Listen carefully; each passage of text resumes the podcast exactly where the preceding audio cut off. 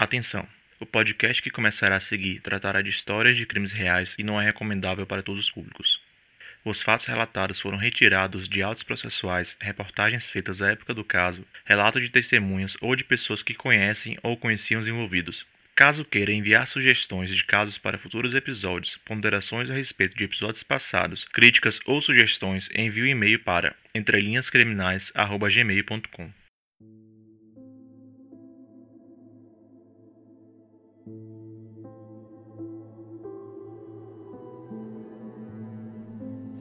Seja bem-vindo a mais um episódio de Casos Isolados, um dos quadros do Entre Linhas Criminais, um podcast do gênero True Crime em formato storytelling. O caso de hoje aconteceu no ano de 2007, em Blumenau, no interior de Santa Catarina. Se trata da história de um adolescente tímido, educado e gentil que passava suas horas livres jogando em seu computador.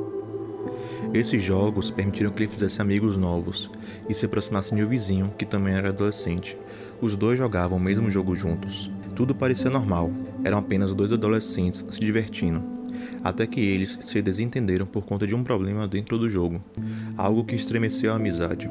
Ninguém poderia imaginar que esse problema poderia trazer consequências para a realidade. Não se tratava do afastamento dos jovens, mas uma tragédia que abalou a cidade de Blumenau e que até hoje choca pelo grau de crueldade que ocorreram nesses fatos.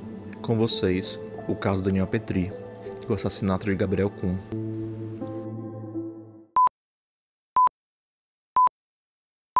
Fanáticos por videogames dentro e fora do Brasil estão conseguindo aliar lazer e trabalho.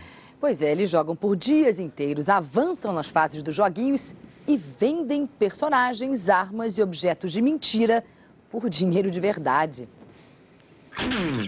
É um universo paralelo, onde cada um vive o personagem que bem entende. Eles se munem de superpoderes e armas para travar batalhas irreais. Para ser bem sucedido no jogo, o personagem precisa de equipamentos melhores. Para isso, é preciso acumular moeda virtual, que você consegue cumprindo tarefas que muitas vezes são longas. É aí que a... Essa é uma reportagem do fim de meados de 2009, quando os jogos eletrônicos eram pouco retratados na mídia televisiva. Você pode ter ouvido Cristiane Torlone, a jornalista da TV Globo da reportagem que mostrei há pouco, chamar os jogos eletrônicos de joguinhos, Antes da popularização dos esportes, os jogos eletrônicos eram vistos como um passatempo infantil, mesmo que na época o Brasil fosse um país consumidor de diversos gêneros de jogos eletrônicos. Por muito tempo não se acreditou que os jogos eletrônicos teriam capacidade de trazer consequências ou mudanças para o mundo real em que nós vivemos. Além dos esportes, que são uma categoria competitiva de jogos online, a comercialização de itens passou a se tornar cada vez mais comum. Esse comércio poderia ser feito tanto com dinheiro obtido no próprio jogo como com dinheiro real. A depender da sua idade, você deve se recordar que as bancas de revista vendiam créditos para jogos eletrônicos na primeira década dos anos 2000. Elas pertenciam à Level Up, uma empresa de jogos que cresceu no país vendendo itens de jogos com dinheiro real. Essa modalidade de compra e venda dos itens se tornou popular em outros jogos na época, como o próprio Tibia, que foi um dos RPGs eletrônicos mais famosos do Brasil, por conta da facilidade e da acessibilidade que existia para jogá-lo. Não era necessário ter um bom computador, porque apesar das mecânicas complexas no jogo, seus gráficos visuais eram precários e poderiam ser exibidos sem grandes dificuldades na maior parte dos computadores da época. Era esse jogo que Gabriel Kuhn jogava em sua residência. Ele tinha apenas 12 anos na época dos fatos e poderia ser identificado como um adolescente loiro, alto e magro. Como parte dos jovens da sua idade, ele era muito tímido e reservado. Havia acabado de entrar na adolescência, onde estava aprendendo os ônus e os bônus de amadurecer. Ele residia em um bairro de classe média baixa, chamado Velha Central, que fica pouco distante dos centros turísticos da cidade que normalmente são retratados em novelas e filmes. A casa que Gabriel morava era simples, mas confortável. Era lá que ele passava a maior parte do tempo com seu irmão, Guilherme, onde ambos jogavam tíbia.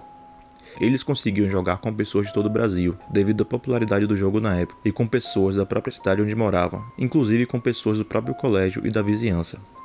Um dos vizinhos que jogava Tibia e com o tempo foi se tornando próximo de Gabriel e seu irmão chamava-se Daniel Petri, que na época dos fatos tinha 16 anos de idade, sendo cerca de 4 anos mais velho do que Gabriel. Outros vizinhos também jogavam com eles, mas Daniel foi o que mais se aproximou. Para quem não conhece o conceito de RPG, vou tentar resumir rapidamente. É um gênero de jogo onde o jogador busca progressos conforme realiza missões pré-determinadas.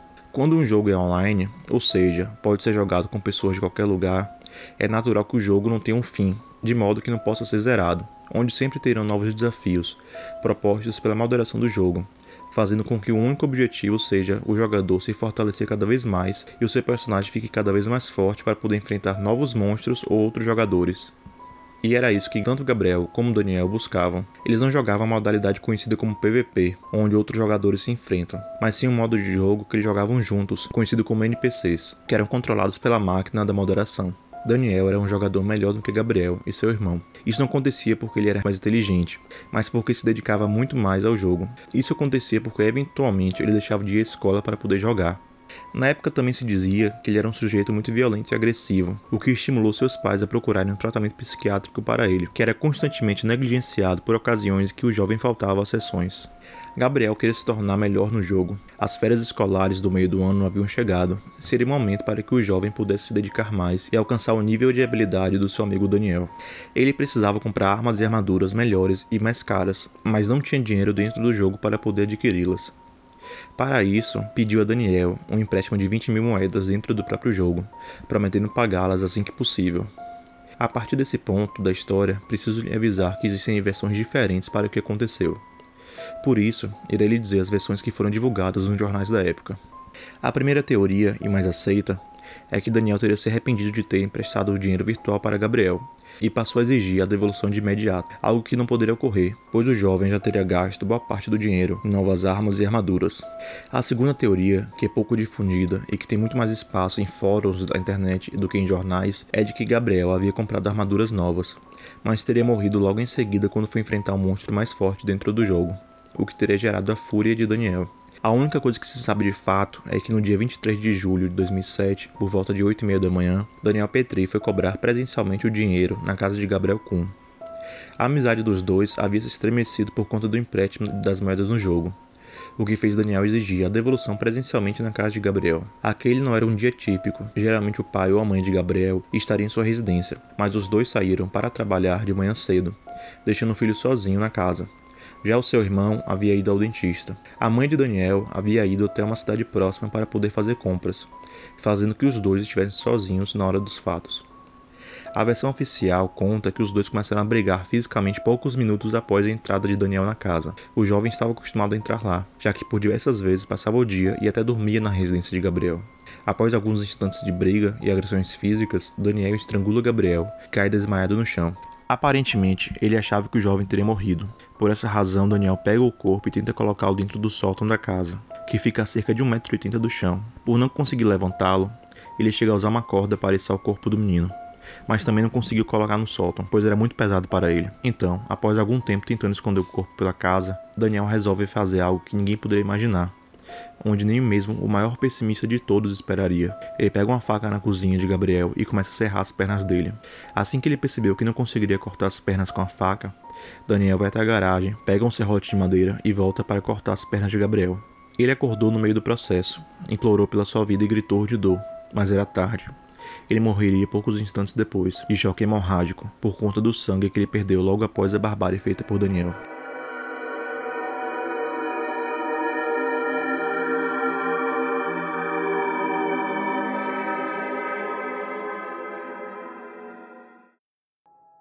Daniel fugiu por volta de 11h30, logo após Gabriel morrer, deixando a cena do crime completamente ensanguentada, com parte dos membros do jovem espalhados pela garagem.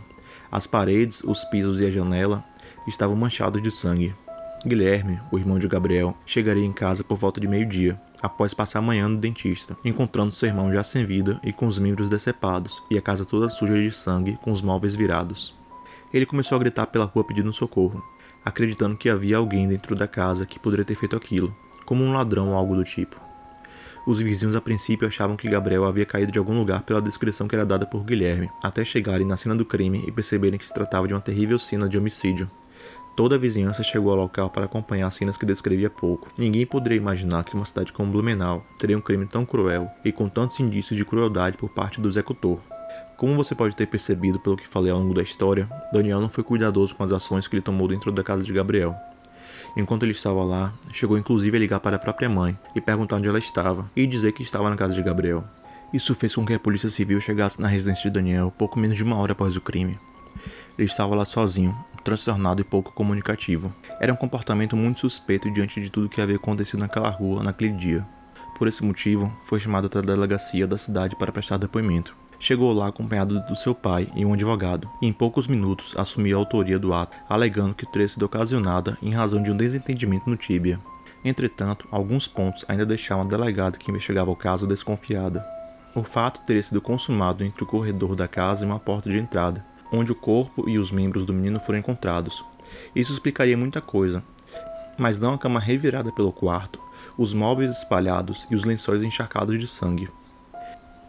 Foi dessa forma que surgiu a teoria de que Gabriel poderia ter sido espancado por Daniel Petri, mas as perícias apontariam para algo pior. Gabriel foi violentado sexualmente por Daniel ainda vivo.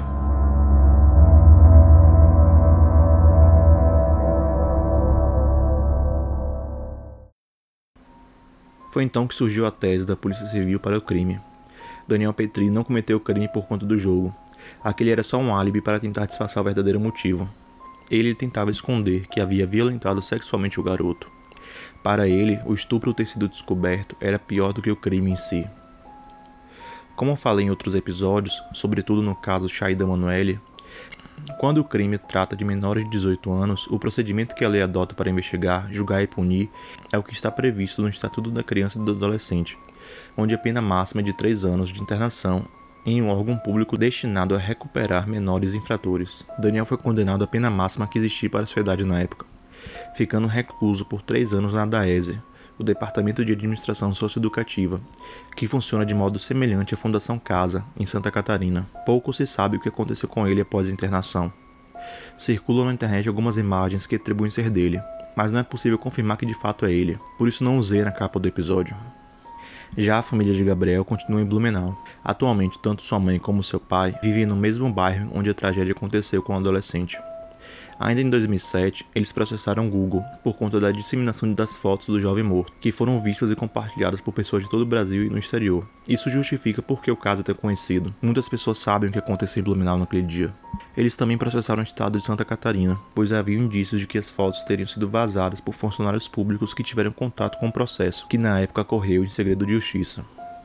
Esse fato é até hoje um trauma para a família Kuhn, o que faz com que eles rejeitem qualquer entrevista ou contato que os leve de volta para o caso. Por esse motivo, pedirei a você que, mesmo que tenha curiosidade de ver a cena do crime, não procure em lugar nenhum. Você poderá encontrá-las, mas agirá contra a vontade de uma família que já sofreu muito por conta desse caso. Gabriel era um bom menino. Ele era estudioso, ele era alegre, um bom filho, um bom colega e um bom irmão. Não oferecia perigo a ninguém. Ele só queria ser feliz e se divertir, como qualquer outro jovem da sua idade. No início da sua tão sonhada adolescência, teve a sua vida finalizada de modo cruel, bárbaro e doentio, por alguém que acreditava ser seu amigo. Ele abriu a porta pela última vez para Daniel, e daquele dia em diante, o seu nome seria lamentavelmente conhecido em todo o Brasil devido a um assassinato brutal.